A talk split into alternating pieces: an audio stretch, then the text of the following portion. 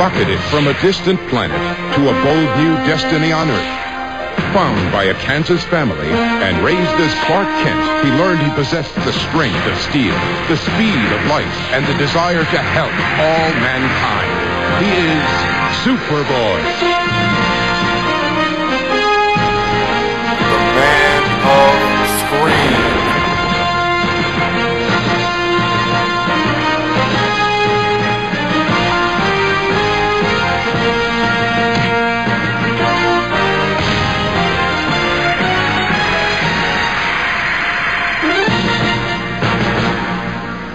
Hey, everybody, welcome to episode 205 of the Man of Screen podcast. I am your host, Mike Zumo, and this is it. This is my final episode covering the Salkind produced Superboy television show, which ran in syndication from 1988 until 1992. And I am completing my coverage with the two part se- series finale, Rites of Passage. It's the end of a long road, and, you know, I, you know, came back from the last hiatus starting with the Ruby Spears Superman, and for a time that and this show overlapped at the very beginning in season one, and I've gone through and hit just about every week. I, I think I missed two weeks during that run where I had to skip. Although I can't think of the second one off the top of my head. I know I skipped a couple weeks ago because of the upgrade to the Two True Freaks website and the simple fact that, you know, life and work has really been, you know, kicking my ass the past few weeks, past few months, really. And it's just been hard to find the time to carve away the podcasting. You know, it took a while, but that 11 week lead time that I had, you know, really evaporated over the course of a couple of months. And, you know, just there's been a lot more sporting events these past uh, few months for me and working from home freelance means I'm doing a lot of night work, which cuts into podcasting time. So when I come back from my hiatus, I'm gonna have to figure out the best way to kind of fit everything in with uh, both kids. Hopefully, uh, starting school in September, at least the younger one, hopefully going in. I'll uh, maybe have some more time to then not having work and podcasting uh, fighting for my time. After this episode, there will be a relatively long hiatus, probably about five months. I have plans to return in October, and uh, you know I'm not going to be sitting on my hands and knees, although I'll probably uh, take a few weeks off from from the show, and uh, you know I'm gonna try to start right away and uh, preparing episodes for Lois and Clark, see how far ahead I can get, you know, and maybe that'll make things easier, you know, going forward. I guess we'll find out. But before I get to this, uh, there's feedback to address. Feedback is from Dave McElveny. Dave is writing it on Man of Screen episode 194. And Dave writes Greetings, Mike. I very much enjoyed The Road to Hell and thought it was a very good alternate Earth story and a good sequel to Roads Not Taken. If, as you suggest, it's not as good as the original pair of episodes, I would argue that it's not much below those. Hell explores the what ifs at different points in life, as a young boy and as an older man, while Not Taken looks at older versions of Superboy at the same age. I like the alternate Lex who stammered and seemed to be working for Darla, and then became more confident and dominant as he manipulated the young Kal-El. It's easy, and unnerving too, to see how the naive youngster could be so easily led astray, which makes me think once again how lucky the world was to have him raised by the Kents. It also makes me wonder when the older Superman said he never had a family, how he'd been raised. Maybe he meant he never started a family of his own, but he certainly seemed to be the kind of Superman who'd been raised by the Kents. And that's one of the th- one of the things I like best about the story. It raises some very good questions, but doesn't attempt to answer them completely, leaving them for the viewers to ponder. I also heard one piece of dialogue differently than you did. I thought Superman near the end asked Dr. Winger, What can you do for me? rather than What can you do to me? I took it to mean, I'd like you to send me to that Earth where I could be a father to the young Kal-El, as apparently he was a father figure to this world's Lex Luthor. I don't imagine there's much that Dr. Winger could do to mature, experienced Superman. This was a good end for the season, and I'm looking forward to season four. Live long and prosper, Dave McElveny. As always, Dave, thank you for writing in. Uh, just a couple things I uh, have to say about Dave's letter. And yes, I uh, when I say this is not as good as Roads Not Taken, that's not meant to diminish the quality of the Road to Hell storyline. It is very good, and I really enjoyed that it took the Roads Not Taken premise and kind of uh, did something different with it. I'm glad they just didn't, you know, regurgitate what they had done before and show us other alternate Superboys of the same age. Although, to be honest, I wouldn't have minded if they checked in on the Superboy from the first Earth that uh, Superboy visited. Just, you know, the the one that killed Lex Luthor, just to, you know, see how things are are going and whether he's, uh, you know, kind of making the difference that he hopes to be. You know, Dave liked the alternate Sue Stammer to do work for Yeah, I like that too. And, uh, and I liked how the, we both liked how the stutter went away as he became more confident dominant. And uh, Dave's right. It does. It is unnerving to see how easily, you know, that young child can be led astray. We've seen plenty of alternate Superman stories in the day between Elseworlds and other things about what would happen if Superman were raised under different environments. So we've definitely seen stories where that doesn't work out too well for the world. So yes, the world is very lucky that he was raised by the Kents.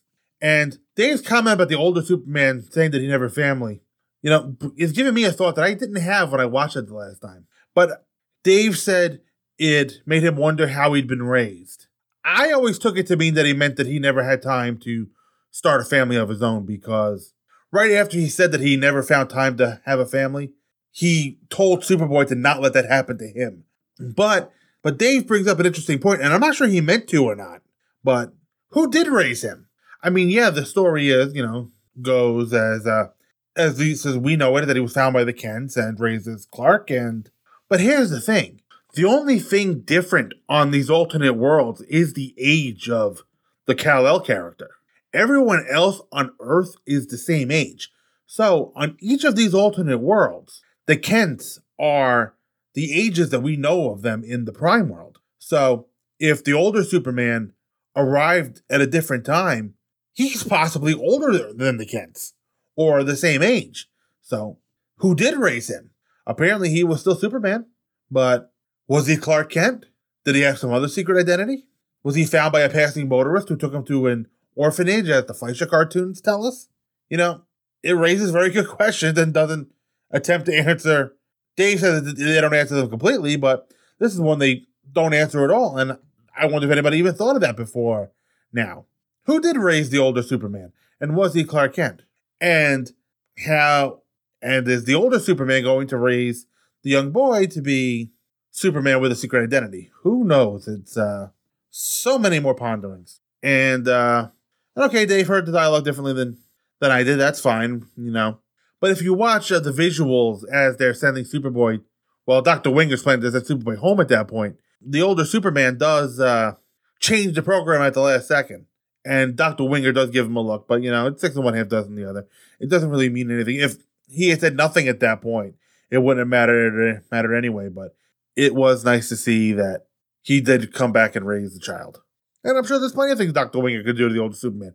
Maybe he's got some kryptonite hanging around somewhere. I don't know. But that's what I've got on Dave's letter. If uh, you'd like to uh, write into, you can drop me a line after the hi- during the hiatus, and I'll uh, give it a read manascreen at gmail.com. Now, I'm going to take a quick break, play a podcast promo. When I come back, Rites of Passage, Part 1. Faster than a speeding bullet. More powerful than a locomotive. Able to leap tall buildings at a single bound. Look, up in the sky. It's a bird. It's a plane! It, Richard, Richard Pryor? Pryor? Yes, it's Superman 3 Movie Minute. On Superman 3 Movie Minute, we'll be examining Richard Lester's 1983 film Five Minutes at a Time. This time around, we don't just have Superman. We have evil Superman, Lana Lang, a scary robot lady, and yes, Richard Pryor. Coming soon to the Fire and Water Podcast Network. All right, welcome back, folks. We're going to start things off with Rites of Passage, Part 1. Original broadcast date was May 10th, 1992. Directed by David Grossman.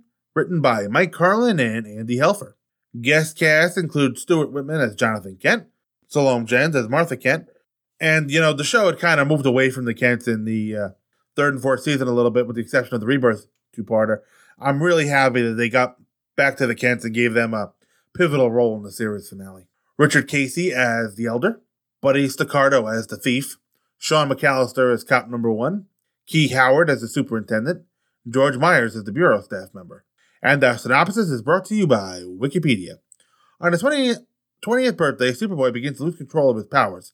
Back in Smallville, the ship that brought him to Earth has begun to glow and pulse, and Martha and Jonathan Kent are concerned.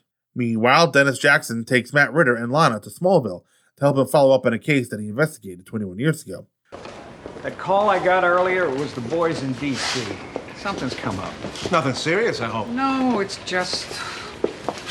Well, when I first started out, I was stationed at the Kansas City Bureau.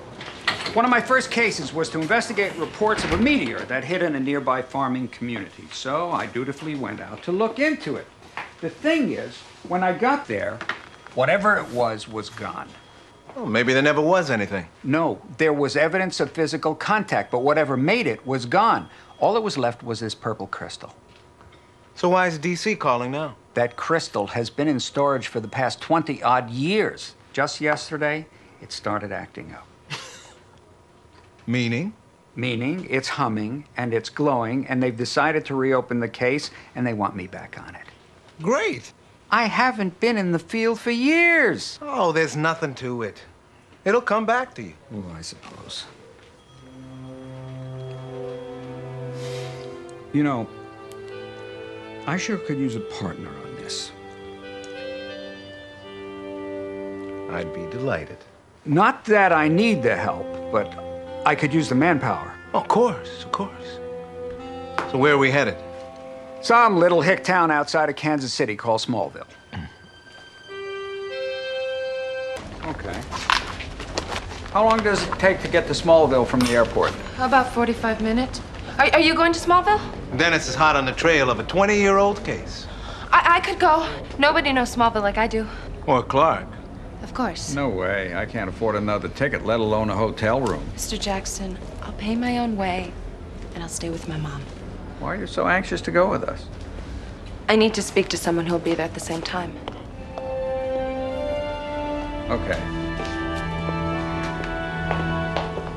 Clark returns to Smallville in, to answer his parents' call for help, and he investigates the ship in the basement of the house. Who are you? Do not be frightened, young one. I have been programmed by your ancestors to welcome you into the next cycle of your development. My ancestors? You, you mean my parents? The pain you feel is normal for people of our world. These sensations are only amplified by the same forces that have given you great strength on this planet. Do you know where I'm from? I'm from another world. I will guide you through the process that will rejuvenate you and lead you into the next phase of your life. Place the purple crystal into the receptacle for the process to begin. I don't see a purple crystal. I don't see a purple crystal. Deposit the purple crystal into the receptacle now, or emergency measures will be taken. Deposit the purple crystal into the receptacle now, or There's emergency red, yellow, measures blue. will be taken. Uh, there's no purple crystal. Deposit the purple crystal into the receptacle now, or emergency measures will be taken. There never has been a purple crystal.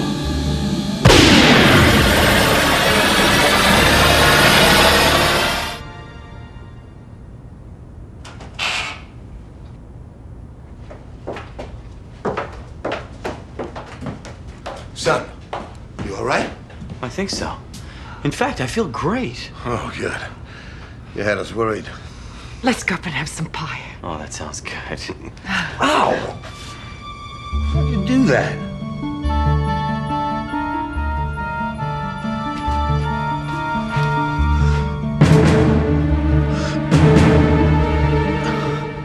My powers. They're gone.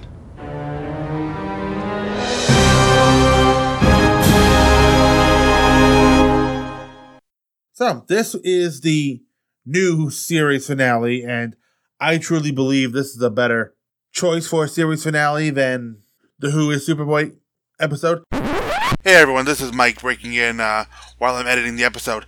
Even though I said Who is Superboy when I recorded the episode initially, I really meant to say Obituary for a Superhero. Sorry about that, and now back to the episode. Well, who, well, there was nothing wrong with the Who is Superboy episode. I just don't think it was really series finale material. And this concept, rites of passage, is definitely a better choice. Is this episode is kind of the uh, the transition. This is where the character Superboy will kind of graduate to Superman. So, in the uh, penultimate episode of the series, we the show finally shows us the Kents finding a baby Kal-El in the field after the rocket ship. You see there Jonathan Kent loading the ship onto the truck. Martha and Jonathan look no younger, and uh, you know they really uh, didn't take much time to do much of a makeup job. Lois and Clark will when they go back to uh, the, the days Clark was found in the ship, but that makeup j- job was horrible as well. So, but I'll get to that in due time. So, after the ship is loaded, another car drives up, U.S. government plates, and uh, here's another man coming out of an old Dodge. You know, he walks into the crater where the ship landed in his uh, nice uh, business suit, and he finds a purple crystal. Now, I didn't notice this back when I was a kid, and probably because of the uh, the wig of bad black hair. But this is Robert Levine as a young C. Dennis Jackson. Like I said, he's wearing an awful brown wig that makes him look totally different. But yeah, you look closely at the face, and uh, that is Robert Levine.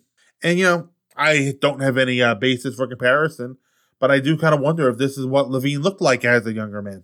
I mean, it may not have been the most difficult in the world for the for the showrunners to say, uh, "Bring me a picture of you uh, 20 years ago, or maybe or even 30 years ago," when Levine produced something, and uh, this is what it looks like. So now it's the present day, and Jackson is angry, or at the very least, that's what Lana tells him. Apparently, it's Clark's birthday, and uh, the bureau staff is uh, going to celebrate for him. Even the uh, grouchy old boss, uh, C. Dennis Jackson. I like this uh, bit of business between uh, Matt and Clark about the gray hairs. So, Clark, find any gray hairs yet? I don't know. They're falling out too fast. I've used that line a time or two.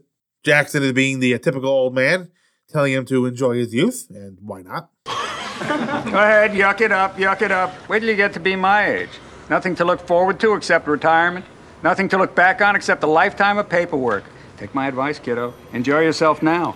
Doesn't get any better than this. But Clark is all out of sorts here, and his X-ray vision goes haywire, and he's seeing through everyone's clothes. Here's Matt in his in his boxers, you know, and Clark just has this dumbfounded look on his face, and we can hear the effect of the X-ray vision. And uh, he's uh, looking at Lana. I can only imagine what he's seeing right now because he's got this, you know, open mouth, dumbfounded look on his face. I bet every young man wants to see what uh, Clark is seeing in that moment. Of course, the show doesn't show us; it's a family show. We just have to imagine. But I love the look and uh, and the hands over the face. He definitely saw more of Lana than he wanted to, or ever or ever intended to. I, I really can't speak to uh, what Clark wants, but he definitely saw more than he uh, he intended.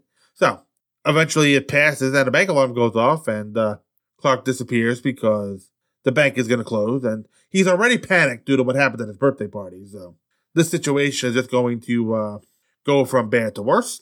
Superboy shows up, and the robbers surrender immediately, as most uh, intelligent robbers will. Well, if they were intelligent, they wouldn't have robbed the bank in the first place. But uh, while Superboy is glad, the bank robbers aren't going to make anything difficult. He's going to make anything difficult, as now his heat vision goes crazy, which is not a good thing in any way, shape, form, or fashion. He uh, knocks down one of the robbers, blows up some cars, causing damage, and he tries to stop it by putting his hands over his eyes, but that doesn't do any good. It just kind of makes it uh, go even crazier. He apologizes to the robber, who's scared to death, and I don't blame him. Scared and probably a little angry, because he now has a, sho- a little bit of a hole where his shoulder used to be. And this cop is inappropriately sympathetic to Superboy, saying, "Yeah, I wanted to blow holes in some. I wish I could blow holes in these guys too. Uh, you know, that's not what's happening here, here, my man." Although I don't think Superboy can go uh, telling people that uh, his powers are out of control, even though when it happened, he did yell, Get down, I can't control it. So now the radio is reporting that Superboy attacked the bank robbers, and, uh, you know, I'm sure to the man on the street, that's kind of how it looked. And uh, Ritter and Jackson are kind of happy that Superboy's finally getting tough with the bad guys. And I uh, failed to mention in the synopsis, but during the birthday party, Jackson uh, was called away due to a phone call it's uh, Washington, D.C. We've uh, been well over the fact that the Bureau for Extranormal Matters is a federal government agency. And Jackson, picking up the crystal from the opening scene, comes back here. As now in Washington, the crystal's acting up, And don't you hate it when that happens? You know, when these when just when these rare gemstones just things start to hum and glow. Matt is making light of it. You know, he's trying to uh, calm Jackson's nerves about having to go back out in the field. And Matt's making light of the whole thing until he hears that they're going to Smallville. Jackson's like, ah, a little hick town called Smallville. And did Jackson not know that Clark and Lana were from Smallville? Because he's sounding like this is the uh, first time he's heard of the place, or not, or the uh, first time that he's thought of the place since uh, he found the crystal. And of course, uh, Jackson being the one to have found the crystal is one of those coincidences that fiction is built on. So it looks like C. Dennis Jackson is getting out of the office for second time, I think. Maybe the if you count uh, Jackson and Hyde and standoff, this is probably the third time we see Jackson actually leave leave the office. So here are uh, the Kents are reminiscing, and here's Martha's scrapbook, which Jonathan says is quite risky, and it is. This calls back to the comics where Martha's scrapbook was stolen, and and it caused all kinds of problems.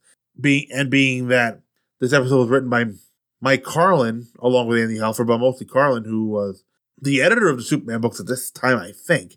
And I know Helfer was involved with them too. I'm not sure when Carlin took over as the editor of the Superman comics, but they were both in the Superman fiefdom at that time, and both would be very familiar with that storyline from the comics.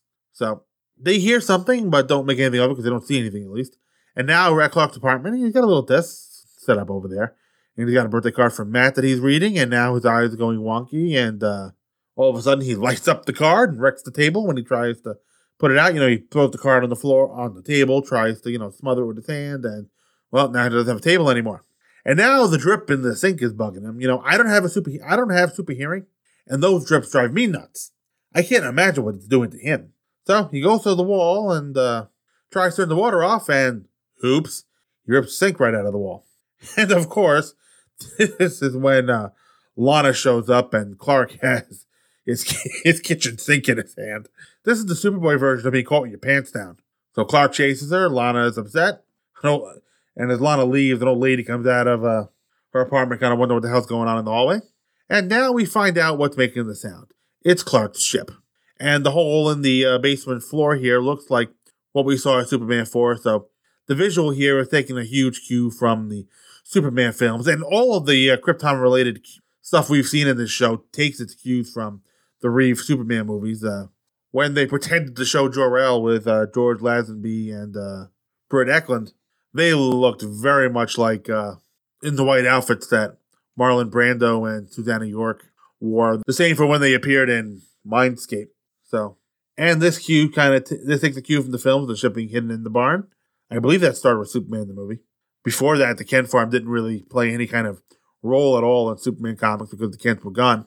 So, and I don't know where the ship was in Superboy comics. Uh, maybe uh, Dave McElveny can help me out with that. Dave, where was Superboy's ship in the old Superboy comics? Well, Clark tore his place apart, and uh, the landlord is not too happy. He's not getting his security deposit back when he moves out. Of course, with the way his place looks, he might get end up evicted very soon. No resolution to that plotline. But it is a good thing that Pod didn't leave any uh, sensitive information on the answer machine because Lana was right there. So I don't actually know what happened, but apparently it's the next morning and Clark is lying on this grass, uh, getting woken up by a lawn sprinkler. Did he take off running and lose control and pass out? He got twisted up in this kid's bike and he bent it back into shape. Fortunately, his powers were under control enough so he could do that and without you know ripping the bike in half. So he goes back to work. Apparently, he arrives in at work still wet from the sprinkler. He didn't go home to change it all, and he gets to the office and Lana is questioning him. You know, she's worried. Clark's a very good friend, and Clark, are you going to tell me what's been happening? Nothing really, I'm fine. Fine. What about your apartment last night? What about my apartment? You trashed it. I mean, it sounded like you trashed it. I wasn't feeling quite myself. I was hoping it was just a 24 hour bug. Fine. Fine, Clark. You don't have to tell me it's okay. Thanks for understanding. Clark is dodgy about what's going on, but Lana saw the apartment and Clark is deflecting. You know, going back a few episodes to Who is Superboy, I am working under the assumption, and I'm going to continue to work under this assumption, that Lana knows that Clark is Superboy, and she's trying one of two things.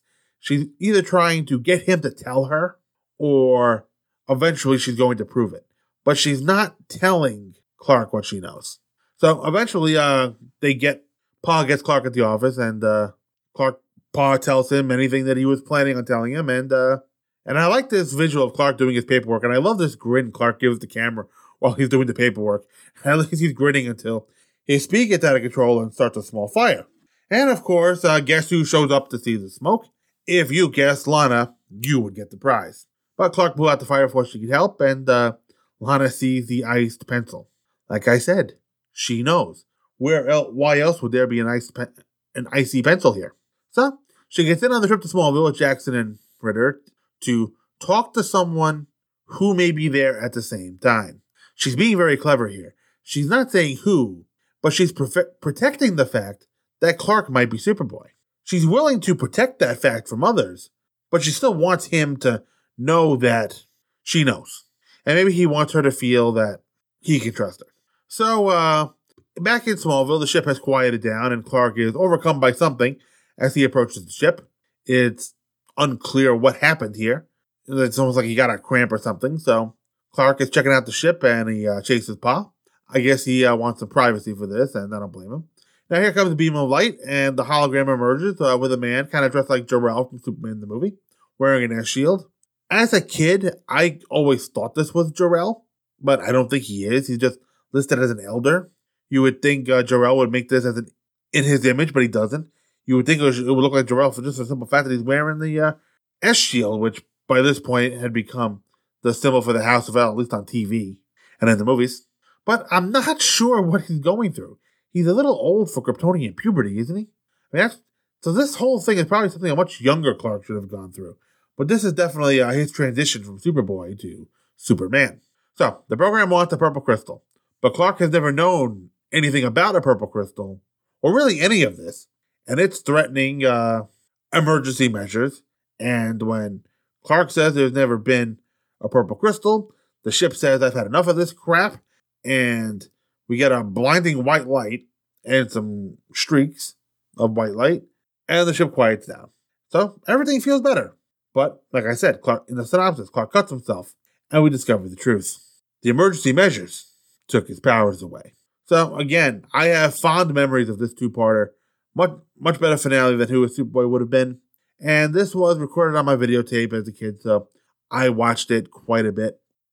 I'm not sure if I realized at the time that this was the series finale. I mean, I knew the show stopped eventually, and I know the it stopped being shown in syndication, but I'm pretty sure after this episode aired, like I continued to watch the show at the same time, and maybe even seen episodes that I hadn't seen before because the show was on on the weekend in the mid afternoon. So if I had something to do, I missed it, unless I managed to record an episode. I found looking back that I recorded far more season three episodes than season four.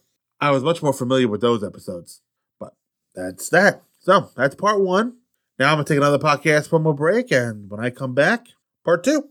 Hang around, folks. Hi, I'm John Wilson. And I'm Michael Kaiser. And we're the hosts of the podcast Make Ours Marvel.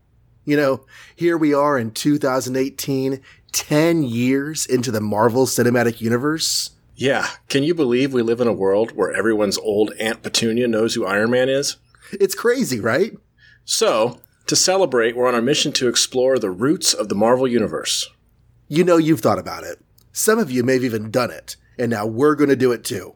We're diving back into the long boxes of Marvel's history and podcasting our way through the whole universe. All of it. Every superhero issue. And, if I can convince Mike, we'll even do Sergeant Fury. And it's not going to be one issue per episode. That'd take forever. it's still going to take forever. But no, we're going to talk about as many comics as we can in an hour. Yep, an hour and, you know, maybe a little change. Every week, Marvel Comics. So it'd be super cool if you came along for the ride. Look for us every Friday at makeoursmarvel.com. That's makeoursmarvel.com or on iTunes and all the other usual podcasty places. And if you want to read along with us and send us your thoughts, we might even read emails. So until Avengers Infinity War gets a spin off Warlock and the Infinity Watch TV show, make ours Marvel. All right, welcome back, folks. We're going to finish off my coverage of Superboy with Rites of Passage, Part 2. Original broadcast date was May 17th, 1992. Directed by David Grossman, written by Mike Carlin and Andy Helfer, same as the first part. Guest cast includes Stuart Whitman as Jonathan Kent, Salome Jens as Martha Kent, Richard Casey as the Elder, Nancy Dorr as Grace, Rob Richards as Dick, and George Myers as the Bureau staff member. And our synopsis is brought to you by Wikipedia. Clark's out of control powers have been removed by his ship. For your sake, and the sake of those around you, emergency measures have been taken. Emergency measures? My powers are gone. We have removed your natural abilities as a precaution. Until they have undergone the natural evolution, they would be unsafe, unpredictable. The purple crystal must be engaged. What evolution? What purple crystal? There is no purple crystal. Once inserted into the transport's receptacle, your abilities can once again be controlled, and they will be returned. If, however, the crystal is not found within eight hours, this program will be terminated, and your abilities will be gone forever. Gone? I'll never fly again. As Dennis, Matt, and Lana try to track down the source of the crystal Dennis found 20 years ago, Lana once again begins to suspect that Clark is Superboy but can't prove it, because Clark is apparently powerless. Lana. Hello, Clark. Or should I say Superboy?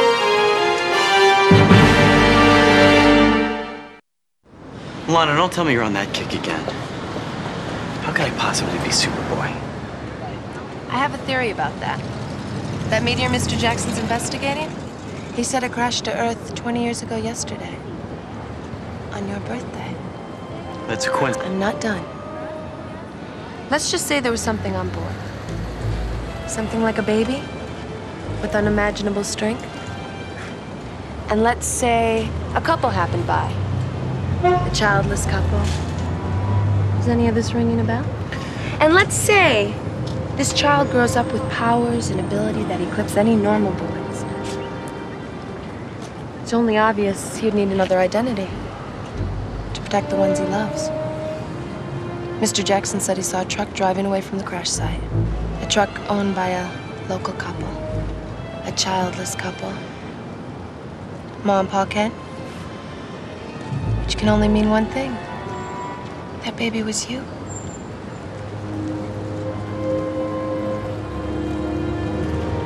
That's just about the dumbest story I think I've ever heard. Not to mention it's just bad investigative technique. Where's your proof? What good is a theory without proof? This time I'm gonna get proof. Oh! Lana, what are you doing? Getting my proof.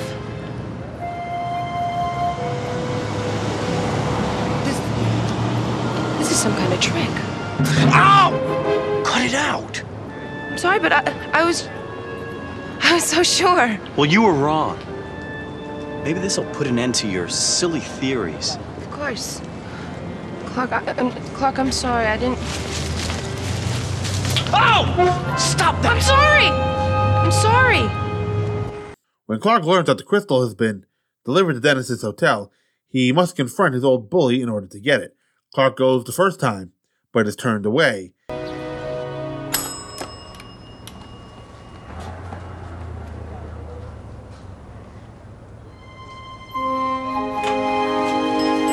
Well, if it isn't my old punching bag. Hello, Richard. I thought after graduation you became one of them lily white city types. Well, I come back every now and again, just to remind myself of why I left. What do you want, Kent? I was supposed to pick up a package from my boss. That's it there. I don't see nothing on there about no Kent. Come on, Richard. It'll make me look good with my boss. You understand? Well, it's against regulations. But I guess I couldn't say anything if you were to go ahead and just take it while my back was turned.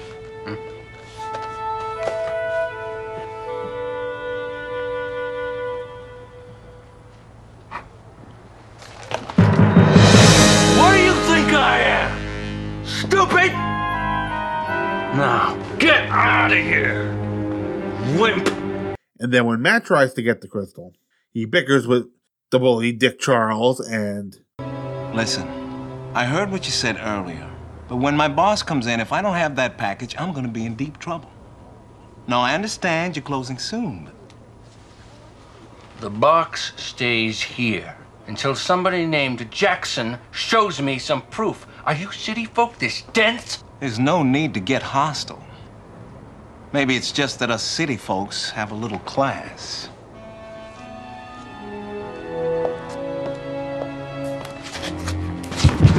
I'll show you the kind of class us country folk have. I wouldn't do that if I were you. Or what? Try me.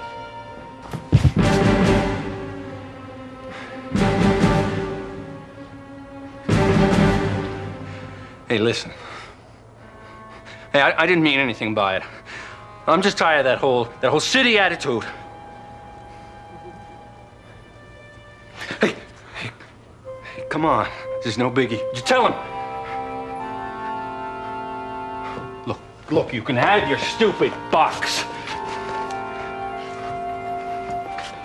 Okay. Thanks a lot.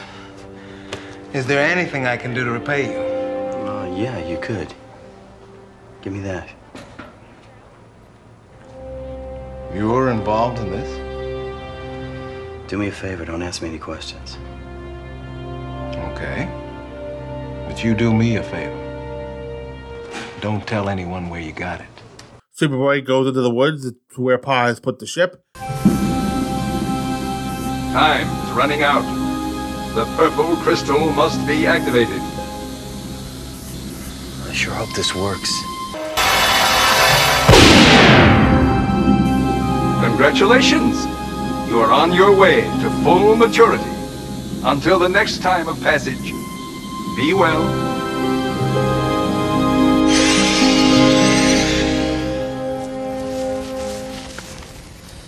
Hearing's back.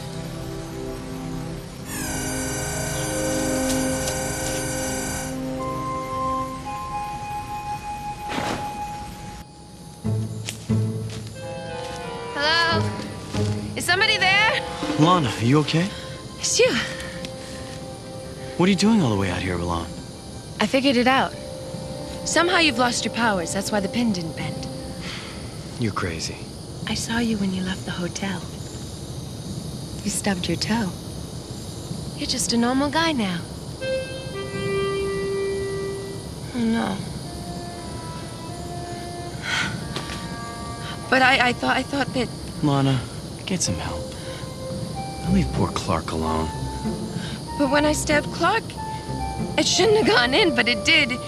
And when I stabbed you without your powers, it should have gone in, but it didn't. So Clark and no, but you You know what you need? what? Proof. Would Clark do this?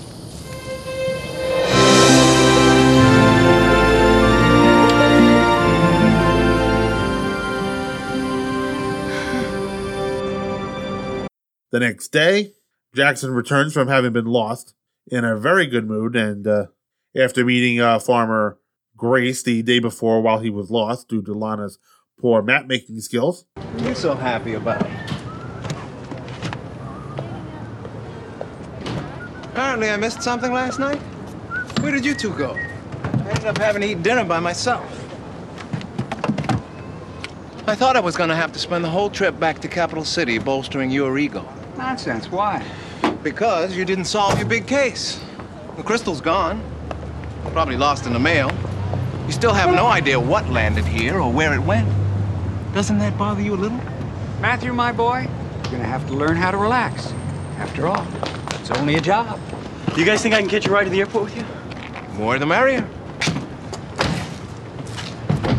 So now that you have time to think about it, I bet you feel kind of silly about that whole Superboy thing, huh? Lana stabs him once again in with the needle as he's getting in the car.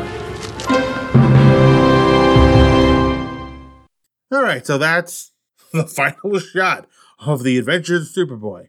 Lana sticking Clark right in the ass with a needle. But there's plenty more to wade through before we get to that. Clark is powerless, and uh, the ship wakes up telling him that it took emergency measures. You know, it's talking about the natural evolution of his abilities. What is that? What does that mean? The show doesn't tell us anything because by the end of the episode, he's kind of back to what he always was, at least as far as we know. We don't really see him use any abilities other than X ray vision and super hearing. But what is the next natural evolution of his abilities? You know, I could see something like that if he's younger and the natural evolution of his abilities would unlock his ability to fly and things like that. Because it always seems, even in Superman the movie, flight was the thing that he learned last. So it's like, what is that evolution? I mean, Superboy has the same power set as Superman, so except maybe he becomes more powerful is the only thing I can think of. Again, the show doesn't really tell us what the evolution is. And of course, Clark is wondering the same thing, and like the rest of us, what does the purple crystal do? So Clark has a deadline. He has eight hours to find the purple crystal. Not a lot of time. You would think the ship would give him, you know, at least a day. You know, maybe you know link up with the planet's uh, solar cycle, give it one rotation. But nope, it gives him the length of a work shift to find the purple crystal, which could be anywhere, and he's powerless. So he's screwed unless that crystal is nearby. So now Lana, Jackson, and Matt are at the uh, crash site, and it looks exactly the same as it did in part one when uh, Jonathan and Martha drove up. You know, you would think the set would have changed somewhat in 20 years, but and if there's a big charred mark on the ground, you think Lana would have known about it. But Jackson saw point out that he saw a red pickup truck. And this is where we learned they're near the Kent farm. And I love Matt's uh, reaction. Clark lived around here? That explains a lot. Hmm. Not sure what it explains. You know, maybe Clark's uh, naivete and idealism. I don't know. So here is uh, Jonathan on the porch as Jackson and them pull up. They see Lana and she introduces them to the boss. And Jackson is in interrogation mode right here, questioning uh, them about the ship. And this is the first time that I've ever seen Jackson give a rat's ass about his job. I mean, he was cruising to retirement till this episode. You know, maybe there's something about this purple crystal case that really got to him. I don't know. So the meteor crashed around the same time they were born, so that means they're 20 because she does say that the meteor hit 20 years earlier. So as they leave, Jackson sees Jonathan's truck and he identifies it as the truck he saw that day. And meanwhile, everything else is just kind of coming up crystals. The crystal's coming to the hotel. Clark needs the crystal. He's gonna have to go get it. So how nice of that crystal to kind of show up just when Clark needs it. But I do want to get back to this pickup truck here. First and foremost, I find it hard to believe the Kents have the same truck 20 years 20 years later that they did when Clark was born. I mean, no one points out that trucks like that 20 years earlier in a place like Small were probably a dime a dozen. And I think it stretches the, credibility, the credibility that he still has the same truck 20 years later. I can't get more than five to seven years out of a car. Someone to tell me that Jonathan Kent got over two decades out of a pickup truck. I mean, this is a work vehicle. Has to do things that strain the engine sometimes. It's just hard to believe that he still has the same truck. I mean, he can take care of it all he wants, but these things wear out. Now, Lana is trying to throw Dennis off the trail a little bit, which I find interesting. Or she's trying to get away from him. But it does seem like she's protecting the Kent and protecting what she believes to be Clark's secret. I could be way off the mark here, but that's just how it seems to me. And she offers to do some of the uh, legwork at the Hall of Records that Jackson wants. And but Jackson doesn't let her leave because she says, "You're my guide. How am I going to get around?" I don't know what Jackson's going to do out in the out in the field anyway. But Lana draws him a map to wherever it is he's going, and he takes it and leaves. She doesn't go to the town to the town clerk's office. She goes back to the Kent farm. Goes into the basement. That's where she found Clark, and she's caught by Jonathan with the uh, who got a basket of potatoes in his arm, causing kind of a an awkward moment. And meanwhile, Lana got Jackson lost while Clark arrives at the hotel getting the for the crystal. And there's the box. And here's the high school bully, Richard Charles, or Dick, as the synopsis, uh, as the uh, IMDb cast list called him. Clark called him Richard the whole, the whole thing. And this guy here, he is dressed in his wife beater, and this guy doesn't look smart enough to put one plus one together. I can't see him running a hotel desk. And the way he's manhandling Clark is not very good customer service. I honestly wonder who runs this place. So, unsuccessful in his attempt after uh, to get the box after Richard talks some shit to him. Clark walks out and there's Lana leaning on the truck. And so Lana drops the bombshell. Hello, Clark, or should I say Superboy? And here we go again with Lana and her theories. He calls the crash on his birthday a coincidence, but Lana's putting it together. She's got it right. And while it looks as though Clark could be putting on a show of wiping sweat, maybe he is for Lana's sake, but he's he's in a position now where he can't sweat. So Clark challenges her for a proof, and Lana is so sure and so brazen here that she keeps stabbing him with this long, long needle. Even after he bleeds into his shirt, she still does it, thinking it's a trick. I mean, Clark has got so much going on right now. He does not need this, and you can't blame him for getting a little angry with Lonnie here because he's trying to do what he's trying to do, and he's sharing. Here is she sticking him with a needle. and I honestly think the last time Clark, when Clark barked at her about it, I think she was taken aback by how angry he was. Like, she was like, I'm sorry, I'm sorry. Well, she could have been that sorry. She stuck him three times. Now, meanwhile, I love this bit of Jackson just being lost in uh, this farm to Smallville. And he chases down this uh, farmer on a tractor, which, much to his surprise, is a- an attractive lady farmer. Probably not what he was expecting in that situation. And now Clark is frustrated because he couldn't get that crystal from the bully. And here's Jonathan with the Pearl of Wisdom. At the heart of every bully is a coward afraid to be found out. I like that. Works well. It's good advice. You know, the Kents are continue to be great.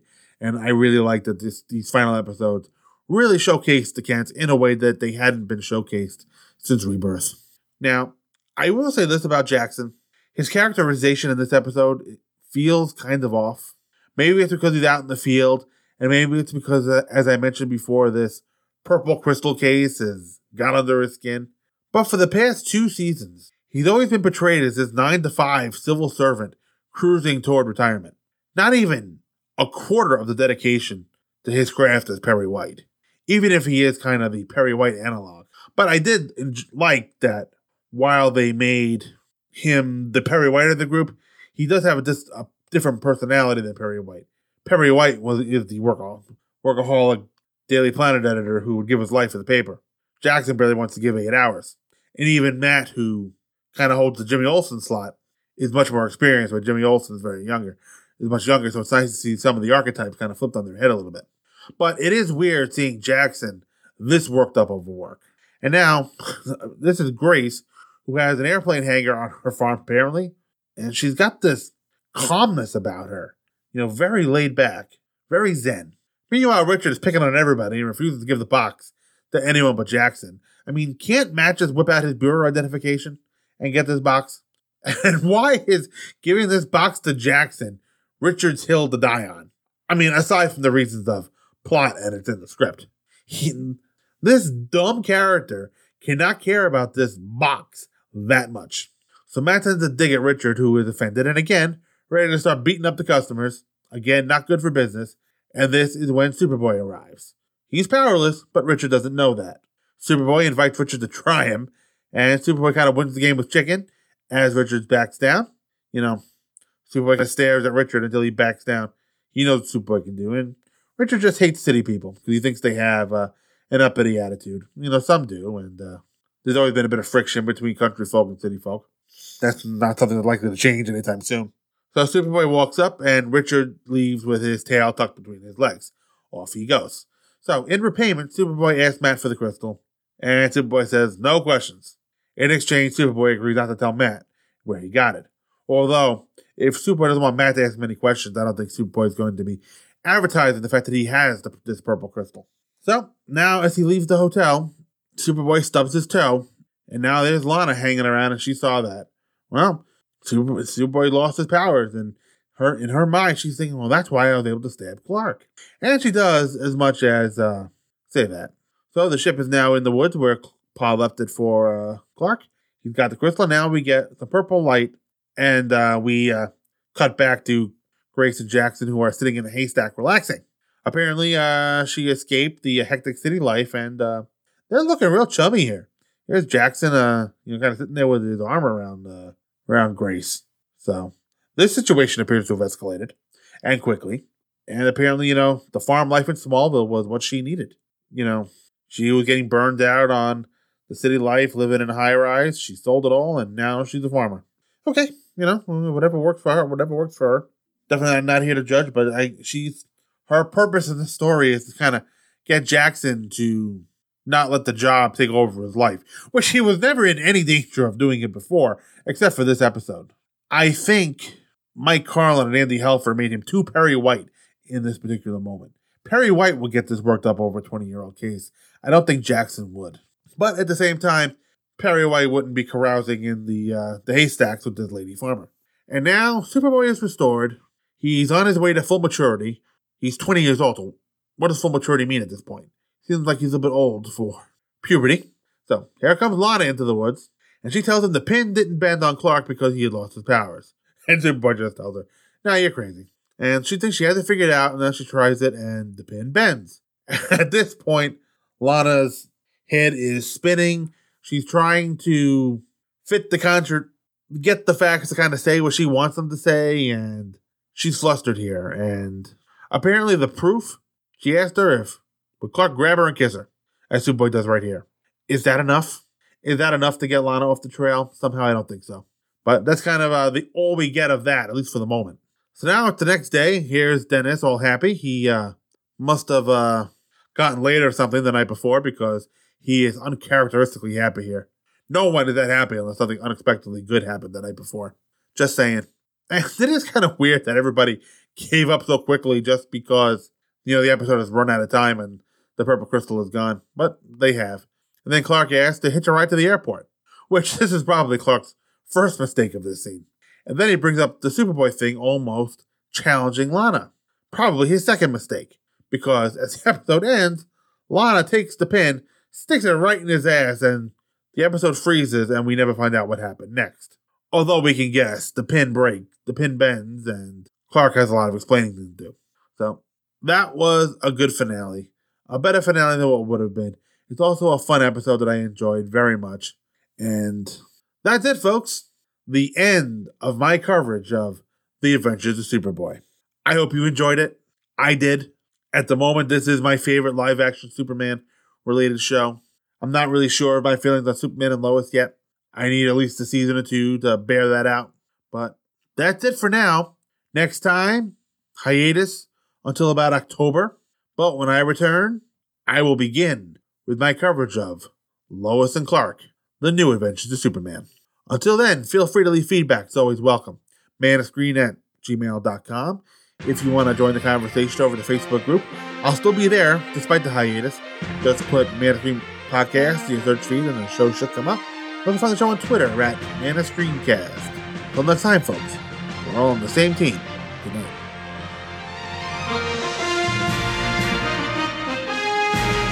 The Man of Screen podcast is produced by Mike Zumo, all opinions expressed on the show are those of Mike Zumo and his guests and no one else. All music and sound clips used on the show are for review purposes only, and no copyright infringement is intended. All music and sound clips are copyright their original copyright owners. The Man of Screen is a member of the Two True Freaks Internet Radio Network and can be found at www.twotruefreaks.com. Email to this show can be sent to manofscreen at gmail.com.